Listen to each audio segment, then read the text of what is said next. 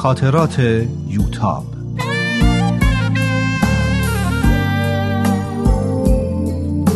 اثری از روحیه فنایان.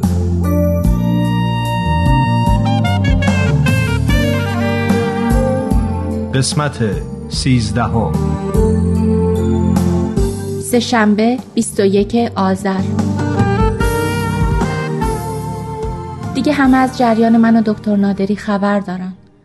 بعضی حتی به من تبریکم میگن. فکر کنم اومدن مادر دکتر نادری همه چی لو داده. دلم نمی‌خواست که به این زودی همه بفهمن چون چیزی قطعی نشده و مشکلات زیادی در پیش داریم. از صبح تا حالا مثل دختر خوب یا درس خوندم یا نقاشی کردم. البته در این فواصل آزمایشات معمول بیمارستان هم بوده. دکتر نادری صبح برای ویزیت اومد. خانم سلیمی هم همراش بود. و پیدا بود که با دقت متوجه هر کلمه یا هر حرکت ماست.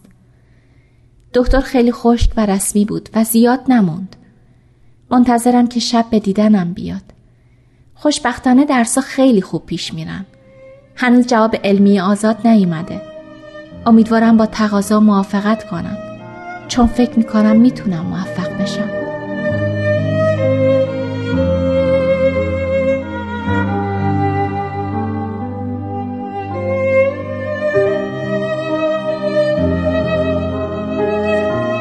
سهشنبه شب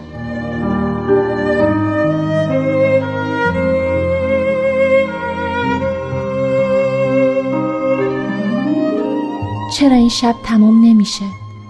چرا این غمی که به دلم چنگ انداخته تمام نمیشه؟ چرا خدا انقدر منو امتحان می‌کنه؟ چرا من باید انقدر امتحان پس بدم؟ دلم می‌خواد بمیرم پس چرا نمیمیرم؟ چرا یه بیماری لاعلاج دارم ولی نمیمیرم؟ خدایا خدایا منو ببخش چرا صبح نمیشه؟ چرا مامان و بابا باید انقدر خصه بخورن؟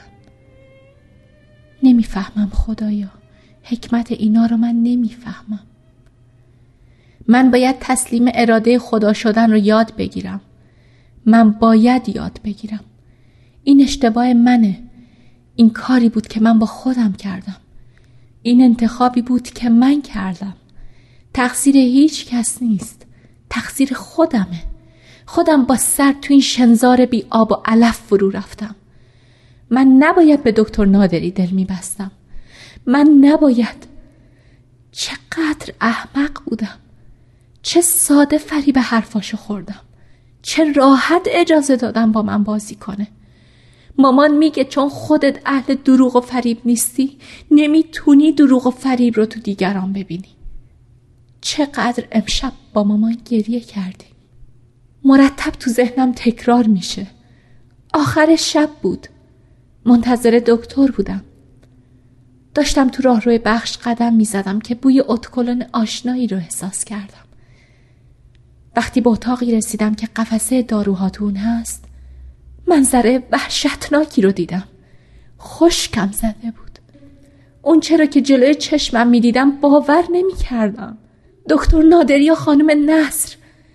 مثل این بود که دنیا دور سرم میچرخید. احساس می‌کردم دارم بیهوش میشم. منو دیدن و به طرف من برگشتن و من با تمام نیرویی که تو بدن نیمه مردم سراغ داشتم به طرف اتاق دویدم و در بستم و به اون تکیه دادم. قلبم داشت از جا کنده می‌شد. این همون وفاداری بود که دکتر نادری از اون حرف می‌زد. این بود اون عشق سوزانی که به من ابراز می‌کرد. داشتم خفه می‌شدم. انقدر از خود بی خود بود که آبروریزی هم براش مهم نبود. براش مهم نبود که کسی اونو ببینه. این بود این بود اتفاقی که هر روز تو اتاقای این بیمارستان میافتاد. حتما منو هم برای همین کارا می‌خواست. برای تفریح تو اتاقای بیمارستان. اونم منو یوتاب خسروی رو.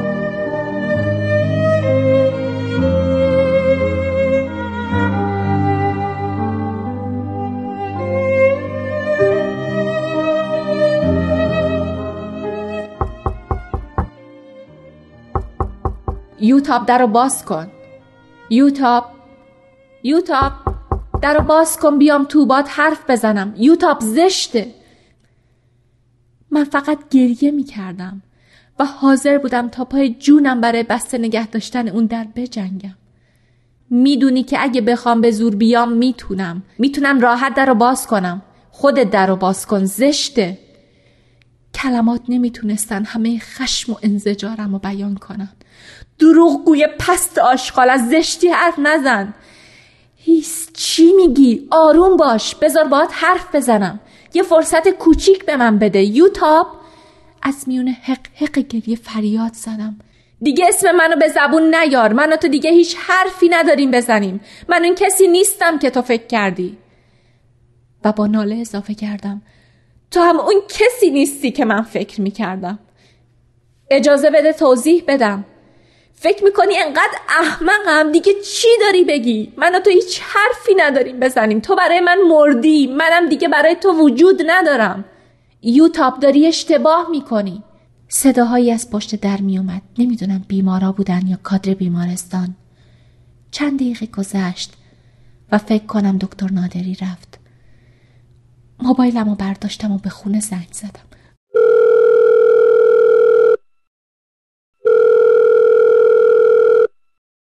مامان مامان میشه بیاین دنبالم. بیام دنبالت.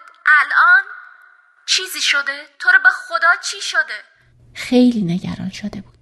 چیزی نشده. فقط دیگه نمی‌خوام تو این بیمارستان بمونم. زور که نیست. دلم نمی‌خواد خوب بشم. اصلا می‌خوام بمیرم. این حرفا چیه می‌زنی؟ بگو چی شده؟ پدرتم اینجا ایستاده. خیلی نگرانه. من خوبه اتفاق خاصی هم نیفتاده. اصلا نگران نباشین. فقط دیگه از این بیمارستان حالم به هم می‌خوره. گوشی رو قطع کردم. چون دیگه نمی‌تونستم جلوی گریم رو بگیرم. نیم ساعت بعد مامان و بابا بیمارستان بودن. وقتی من و مامان وسایل رو جمع می کردیم صدای پدر رو از راه رو میشنیدم. من می‌خوام دخترم رو از این بیمارستان ببرم و کسی هم نمی‌تونه جلوی منو بگیره. مقررات شما به خودتون مربوطه. اگر مسئله تصفیه حسابه که من یه چک خدمت شما می‌ذارم که مطمئن باشین فردا میام برای تصفیه حساب. معلوم نبود مسئول بخش چی میگه اما صدای پدرم واضح و مشخص بود. میگم دختر من توی این بیمارستان امنیت نداره. شما از مقررات حرف می‌زنین؟ من دخترم رو می‌برم و شما هم نمی‌تونین جلوی منو بگیرین. اینم چک فردا صبح من اینجا. وقتی سوار ماشین شدیم موبایلم برای چندمین بار شروع به زنگ زدن کرد.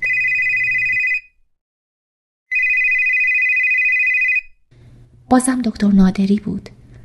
گوشی و خاموش کردم. به خونه که رسیدیم گریه کنان همه چی و واسه مامانم تعریف کردم. اونم همراه من گریه می‌کرد. پدر هم اومد. فکر می‌کنم سهراب هم تو اتاق خودش حرفای ما رو میشنید. پدر سعی می‌کرد به من و مامان هر دو دلداری بده. وقتی مامان بیرون می‌رفت گفت باید خدا رو هزار مرتبه شکر کنی که زودتر حقیقت رو فهمیدی. فکرش هم نمی‌تونم بکنم که تو با یه همچین آدم پسی ازدواج می‌کردی. واقعا باورم نمیشه یه همچین آدمی باشه. چقدر احمق بودم. شماها به من هشدار دادین ولی من خیلی احمق بودم. پدر با تأثیر گفت خودتو سرزنش نکن دخترم. هر کس دیگه ای هم جای تو بود گول می‌خورد. من خودم واقعا حرفاشو باور کردم. خوب بلده چطوری حرف بزنه آدم و قانع کنه. ولی پیداست که به هیچ قید و بندی پایبند نیست. کسی که تا این حد وقیح باشه که حرمت محیط کارش را نگه نداره ارزش خسته خوردن نداره. برای من دکتر نادری مرده. چند دقیقه بعد مامان بازم یه لیوان دم کرده گلگاو زبون آورد و خواهش کرد که بخوابم. اما نمی‌تونم. تو تاریکی انقدر قدم زدم که صداها تموم شد و بابا و مامان خوابیدن. چراغ روشن کردم. احساس می‌کنم قلبم سوراخ شده و روحم می‌خواد از بدنم خارج احساس می‌کنم دارم میمیرم و خوشحالم از اینکه بمیرم. خدا کنه صبح دیگه از خواب بیدار نشم. چه حرف مسخره ای مثل اینکه من می‌تونم بخوابم.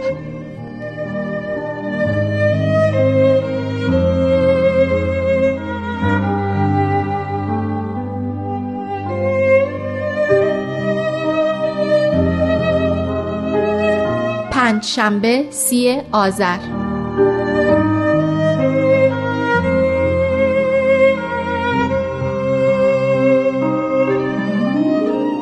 می‌خوام دوباره خاطراتم رو بنویسم. این مدت رو به شدت مریض بودم.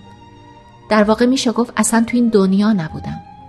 در میون خواب و بیداری هزیان و کابوس و رویا و تب سیر می‌کردم. شب اول نفهمیدم کی خوابم برد. فکر می‌کنم تا صبح توی اتاقم راه می‌رفتم. مامان میگه صبح وقتی می‌بینه بدون اینکه چیزی روم انداخته باشم روی تخت افتادم وحشت می‌کنه. و دکتر روحانی رو خبر می‌کنن مجبور میشن دکتر روحانی رو به طور کلی و سربسته در جریان بذارن. من چیزی از اون یک هفته یادم نیست. فقط یادمه که کابوس می‌دیدم. توی جنگل های تاریک میدویدم و با وحشت از دکتر فرار می‌کردم. گاهی می‌دیدم تو بازاره تو در توی قدیمی تو میون جمعیت میدوم و زنای چادری دنبالم کردن. کسی مشعلی به طرفم پرتاب می‌کنه. آتیش می‌گیرم. و میسوزم و میسوزم اما نمیمیرم. گاهی می‌دیدم به اندازه یه مورچه شدم و در مردابی از حلقه های کمپوت آناناس غرق میشم. گاهی احساس می‌کردم نمی‌تونم نفس بکشم و دارم خفه میشم. یه بار دیدم که تو بالکن خونه قشنگی نشستم و دکتر واسم بستنی می آورد بستنی خنکی بود. که با لذت می خوردم بعد صدای مادرم رو شنیدم که می گفت دخترم چیزیش نبود. تو مریضش کردی بی انصاف. تو اینطوریش کردی. تو به این حال و روز انداختیش. کاش میمردم و دخترم و تو این حال نمی‌دیدم. کاش من میمردم. صدای ام میترا رو شنیدم که می‌گفت خوب نیست بالای سر مریض گریه می‌کنی. پاشو بریم فهیمه. پاشو بریم. چشمامو باز کردم. اتاق پر از نور بود. همه پرده ها رو کنار زده بودن. تو اتاق خودم بودم. صدای مامان و امه میترا از پشت در می اومد مثل اینکه مامان گریه می کرد صدا زدم. مامان. اما گلوم خشک شده بود و صدام خیلی ضعیف بود. به زحمت کمی خودم را از روی تخت بالا کشیدم و بلندتر صدا زدم. مامان مامان. در باز شد و ام میترا مامان داخل شدن. دیگه نفهمیدم چی شد. وقتی دوباره چشم باز کردم بعد ظهر بود. احساس خوبی داشتم. مادرم کنارم نشسته بود و به من نگاه می‌کرد. با خوشحالی لبخند زد و گفت بیدار شدی دخترم. خیلی خوب خوابیده بودی. ناله نمی کردی خدا دعاهای ما رو مستجاب کرد. مسعود میترا سهراب بیاین. یوتاب بیدار شده. چند لحظه بعد اتاق پر شد از چهره های دوست داشتنی که به من لبخند می زدن. امروز چه روزیه؟ سهشنبه سهشنبه فکری کردم و پرسیدم. یعنی من چند روز خوابم؟ سهراب خندید و گفت امروز درست روز هفتمه.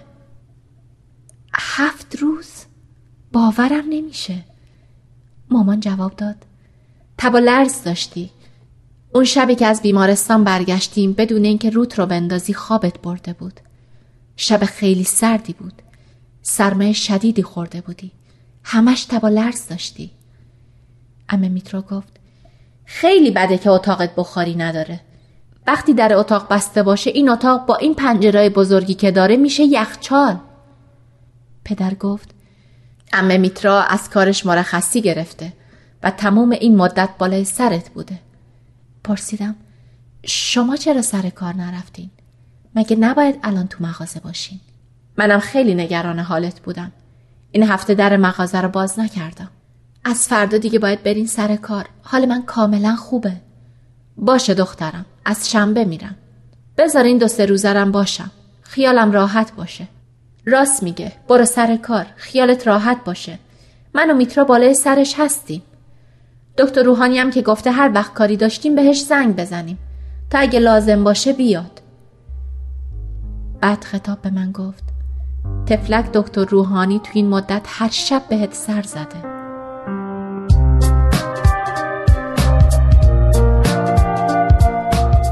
اول خیلی احساس ضعف اما حالا دیگه حالم خیلی بهتر شده.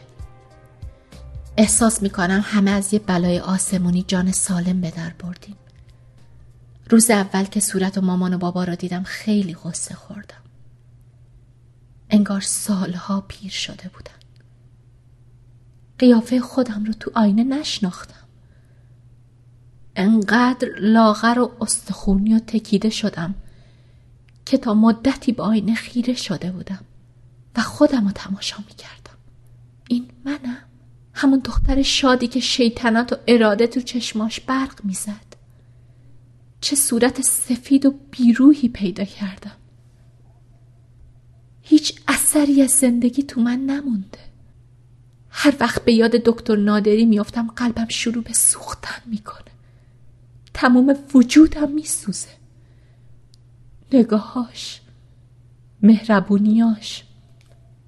اظهار محبتاش چطور تونست انقدر دروغگو باشه؟ دلم می‌خواد می‌تونستم مغزم رو جراحی کنم و مدتی رو که توی بیمارستان بودم و از اون در بیارم. کاش می‌تونستم اونو فراموش کنم. گاهی فکر می‌کنم شاید توجیهی وجود داشت. شاید من اشتباه کرده باشم. شاید باید میذاشتم واسم توضیحی بده که دوباره منو قانع کنه که منو خام کنه. که منو گول بزنه که چیزی بگه که بتونم با اون چه دیدم زندگی کنم. آخ تو با من چیکار کردی؟ چقدر ساده و خام بودم که فکر کردم راست میگه و تو احساسش جدیه. فقط تو رو دوست دارم. فقط تویی که می‌خوام شریک زندگیم باشی. اون فقط یه نفر دیگر رو برای حوسرانیاش می‌خواست. می‌خواست غرور منو بشکنه و شکست. می‌خواست منو به زانو در بیاره. و موفق شد. تو آدمی نیستی که بشه راحت شکستت داد. چه راحت شکست خوردم. براش یه بازی سرگرم کننده بودم. یه بازی ساده که راحت تو اون پیروز شد. انقدر تجربه داشت که بدون چی بگه یا چی کار کنه تا علاقه منو برانگیزه. چه احمق بودم که این بازی رو باور کردم. چطور اجازه دادم چنین آدم پستی اینطور با من احساسم بازی کنه؟ چی شد که دل به اون بستم؟ نباید اونجا بشینم و گریه کنم. امشب شب یلداست. قرار شده یه مهمونی کوچیک خونوادگی بدیم. دکتر روحانی خونوادش هم دعوتن. امه میترا و مادر بزرگ کم میاد باید روحیم رو حفظ کنم. من باعث این همه ناراحتی شدم. و من باید دوباره خوشحالی رو به این خونه برگردونم. کاش این گریم بند می اومد.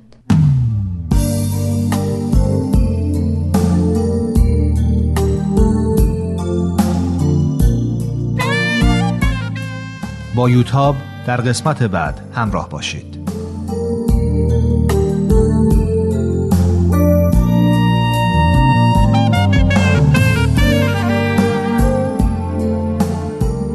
این مجموعه با همکاری تولیدات رسانی پارسی و مؤسسه فرهنگی تصویر رویا تهیه شده است.